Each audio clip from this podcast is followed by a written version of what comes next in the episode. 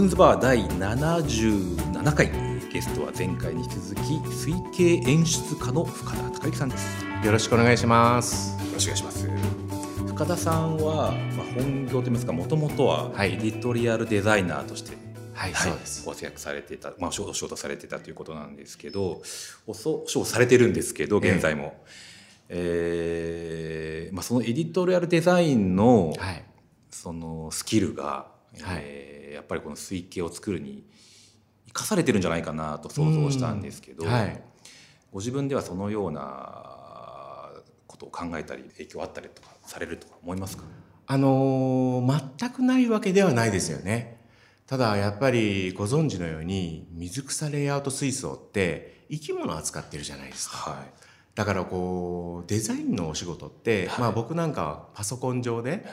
こう作業したりするんですけど、いわゆるデジタルですよね、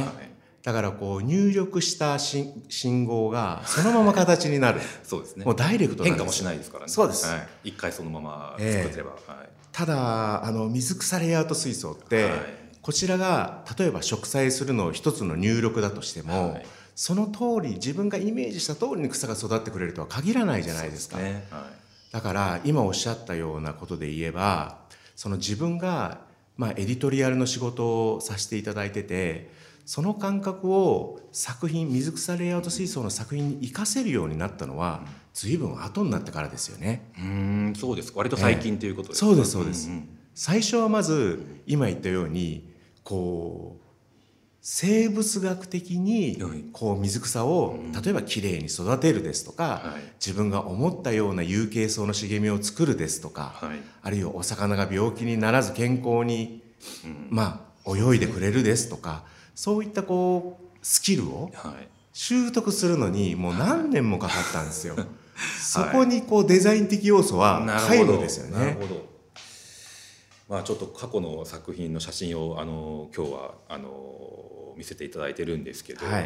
2009年に初めて水草レイアウトコンテストに出品したんですけど、これぐらいが始めた頃ってことになりますかね。そうですね。初めて2009年に参加して、この時はもう何もわからないし、水草とかがどう育つかもわからないし、構図なんて言われても、こうさっぱり。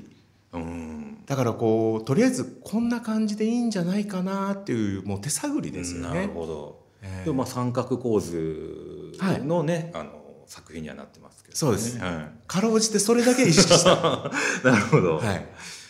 で2010年になると水槽のタンクの大きさも、長くなって120センチになって、で3対2っていうんですかね。ちょっと奥行きも感じるような作品に変わってきましたね。この年になると、もう自分の周りにいわゆるこう先生と言われる人たちが、お店で知り合いになった人たちが、先生として僕にいろいろアドバイスしてくれるようになったんですよ。もうそれがこの時期ですか？そうです。EAU という、チームを組む前の前身ですかね。もう僕もこの趣味を始めて全然まだキャリアがなかった時なので。自分の周りの人たちはもう全員自分よりも先輩なわけですよね、だからそのいろんなこう先輩にこうしろああしろって言われて、でその通りにやってるつもりなんですけど、こう見せてこれ審査お願いしますとか言ってこう作品制作途中のものを見せると、お店に写真を持っていくわけですね。いえ、作ってる途中これ実は、デパートの屋上でこれ作ってたんですよ。これがそれなんですね。そうですそうです。どこか曲がりしてるんでしたっけ？池袋でしたっけ？銀座の屋上で作ってたんですね。出かけてこの時はまだ自宅にこの大きさの水槽を置けるスペースがなかったので、お店多少なりともこうお水替えのお水ぐらい汲んどきますっていうこうでっち奉公的にこう志願して。ちょっとお貸していただいたんですよね。でお客さんとして先輩方が来た時に、ついでにちょっと今制作中のこれ見てください。そういう感じだったんですね。それでアドバイスいただくと、自分としてはこういい感じでこうもう決まってる流木の角度とかね、はい、石とか、はい、もう完璧と思ってるのを、そうですね、何もこう断りもなくおもむろにこう手を伸ばされてこうバリバリバリバリって崩されるんですよ。こうだろうみたいな。そうです。深田さんここもうちょっとこうした方がさーって言いながら、はい、こう自分が作ったものが崩されていくわけですよね。めでてたものが破壊されていくという、もう真っ青になりますよね、はい、僕は。だけど、はい、こうそこで文句言えるような立場じゃないので、うんうん、ああそうですかそうですかって聞いてるんですけど、はい、もう心は泣いてましたねその時は。なるほど。まあ、そういった経験を、はい、こう何年ぐらいまでですかね。2009年も屋上ですか。2009年、これは60センチ水槽なので、はい、自宅に置ける大きさじゃないですか。これはじゃあずっと置いてあった。そうです。あ、これ今でも置いてあるやったやつ。そうですね、そうですね、確かに。で2010年、はい、2011年のこの2年間は、はい、デパートの屋上に置かせていただいて、はい、で2012年から今の、マンションに引っ越しましたんで、はい、そうなんです。でやっとここの時から自宅で作れるようになる。なるほど、もう存分ってことなんですね。そういうことですね。ここでちょっと一つ転機があったのかもしれないですね、はい。もう今一つの部屋を完全に水槽部屋にされてて、そうですね、もう水槽の数も100ぐらい。いやいや、それはさすがに多すぎる。うん、ちっちゃいのも入れたらでもすごい数で、まあ2030ぐらい。20、30ぐらい。そうですね、はい、ただなんでその水槽部屋まで作る気になったかっていうと、はいはい、今話したようにこう屋上で作るのはもう本当にきつかったんですよね、うん、これなんでかっていうと、屋上ってこう閉ざされた室内空間じゃないじゃないですか、はい、だから外気の影響、ね、そうですね。ちょうどで我々がコンテストの作品を作る時って、こう年の暮れから、はい、そうですね、こう年をまたいで、うん、で春先ぐらいにかけてじゃないですか、はいはい、一番こう気温が低い時、そうですね、だから屋上に置いてあるともう育たないです、ね、水温がヒーター2つも3つも入れてるのに全然上がんないんですよね。で夜中に行くと、はい、こう水槽からこう湯沸かし器みたいにこう水蒸気がもうもうと上がってるんですよ。なるほど、まあ、ヒーター入れてるから。そうですそうです。ヒーターは一生懸命温めてってる。外気温はもう10度以下じゃないですか、はい、で水槽はヒーター2つも3つも入れて、はい、かろうじて20度ぐらいをキープする。なるほど。じゃあ水草はなかなかちょっと元気な感じにはならないですよね。でしかも人間もきついですよね。そうですね、こう吹きさらしで手がかじかんでる。そんな中やってたんです。そうですそうです。タンクの中に入れたらちょっと暖かいけど、うん、出したら冷えるみたいな。もう余計なんていうんですかね、こう外気のその冷たさで、はい、こう修行がごとくねやってるのにもう2年が限界だったんですよね。なるほど。もう家でやりたいと。やりたい。そのために買ったみたいなもんなんですね。そうですマンション、はい、なるほど。それで、まあ2012年にやっと念願の自宅の水槽でこう作れた。やっぱここでちょっと作り込みの具合もぐっと上がってますもんね。そうですね、はい、基本ずっと水槽を見ていられる環境になったので、はいはい、より手が入れられやすくなりましたよね、はい、でまあ13位、でもそれでも13位32位とかなかなかのいい順位を2011年12年では。この時はもうさっきお話ししたように自分の周りにいる先生方のこうアドバイスがだんだんこう分かってきたんですよね。腑に落ちるようになってきたっていうか、だからこっちもこう先読みして先生だったらこういうところを注意するからあらかじめ気をつけてこう作ろうですとか、そういうことがこうできるようになってきたっていう時期かもしれないですね。でまた見せたりしてっていう感じですかね。はい。で2013年でまあ2位になりますけど、はいはい、この、まあ、12年と13年の間ぐらいですかね、僕らと出会って、はい、なんか一緒にちょうどその時期ですね。そうですよね、はい、でこの2位の作品も生で見せていただきましたね。すごく覚えてます、はいはい、で一番冒頭の質問で、はい、エディトリアルのお仕事、まあ、デザインのお仕事されてて、はいはいはい、こう何か生かすことができましたかっていうことなんですけど、はいはい、ちょうどこの2013年の時から、はいはい、だいたいこう水草の育て方ですとか、うん、こうまあろ過槽の中のバクテリアを含めた水の維持の仕方ですとかっていう生物学的なことをだいたい自分の中である程度こうできるようになってきて、で2013年からやっとこうなんていうんですかね、自分の中でこれ写真コンテストじゃないですか、はい、だからこう普通に作品として作るだけじゃなくって、はい、絵として見た場合、うん、どういうふうに見えるのかなっていう、こう今まで自分がデザイナーとしてお仕事してるようなこう頭の回路を少しずつ使い始めたっていうか、使うことができ始めたのがこのちょうど2013年。なるほど。このまあ流木の使っての木の奥行きが面白いことになってますもんね。そうですね、これ今考えると明らかにやりすぎですけどねそうですか、奥行き実際は55センチですけど、はい、まあ何十キロもあるような感じのね世界に見えるという。これちょうど奥行き60センチなんですけど、あ、そうですか、ごめんなさい、間違えましたね。そう、奥行き60センチですね。この60センチもこうわざわざね、はい、特注でお願いして、あ、水槽ですね。そうです、水槽をね、はい、これ既成の水槽の奥行きですと大体45センチなんですよ。そうですね、が多かったですね、この頃は。ですから45センチだとこうできないことはないですし、やり方によっては全然こう奥行き60センチぐらいの奥行き感を出すことはできるんですけど、いかんせんまだ自分にそこまでできる自信がなかったので、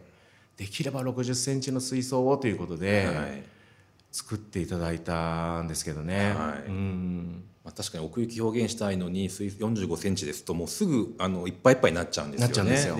栽するスペースがもうないよみたいな、ね、そうそうそう感じになったりするんで、すごく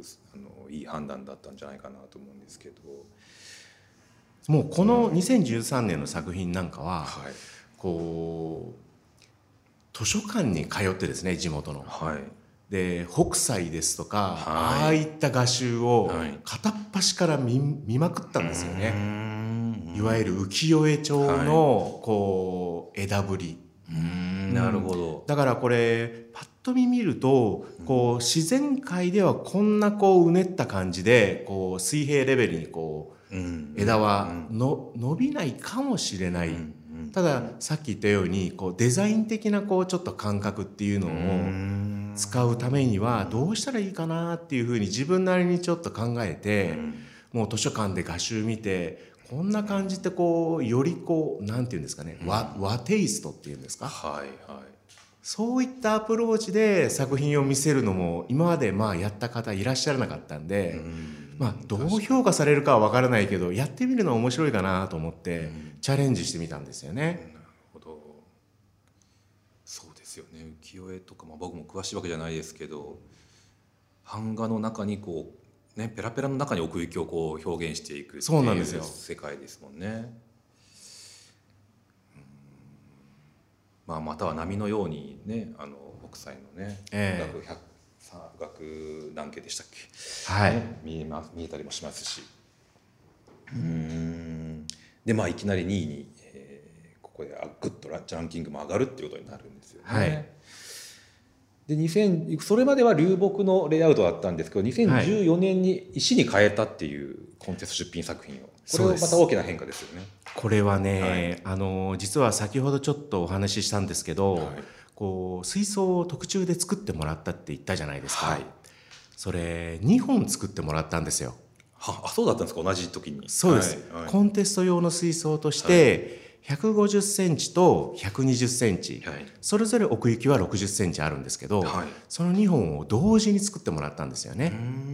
い、で、なぜかというと、はい、一つは流木で作品を作って、はい、もう一つは石で作品を作って、それを年ごとにテレコで交代交代で作っていけば、一つの作品は最低1年間は維持して、はい、皆さんにご覧になってもらうことできるじゃないですか。そうですね。まあ、そういうことも考えて作ったんですよね。なるほど。だからまあこの年から交互にこう、そうです、なってるんですね。そういうふうになってるのが分かると思うんですけど、はい、石流木石流木っていう、はい、で水槽自体も石流木石流木っていう、そうです、使ってる水槽がそれぞれってことですね。もう、この法則もう何人かはこう気づいてらっしゃる方がいらっしゃって、はいはい、でまあ、僕が来年石で来るな流木で来るなっていうのを逆手にとって、じゃあ自分は一緒にならないようにこっちでやろうとかなるほど、そういう駆け引きがもう2015年ぐらいからもう始まってましたね同じ土俵であえて戦わないという、そういうことですね。2014年は2013年のその奥行きを表現する遠近法の強調っていうのをなんかこう踏襲してるかなとは思うんですけど、はい、そうですね、はい、素材がまたちょっと変わった白い石っていう、そうですね、この石はもうペンキ塗ってますからね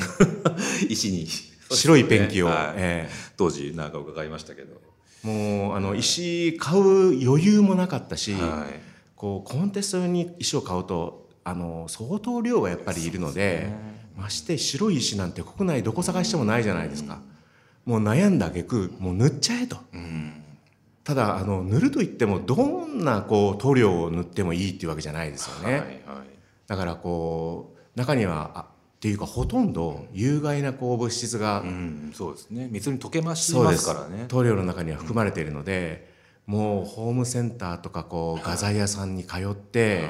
い、いろんなものをこう塗ってバケツに入れて、まず溶けないかチェックして、はい、で溶けない塗料の中からえりすぐりなものを実際に生態がお魚が泳いでる水槽の中に入れて、はい、何か実害がないかどうかチェックして、うん、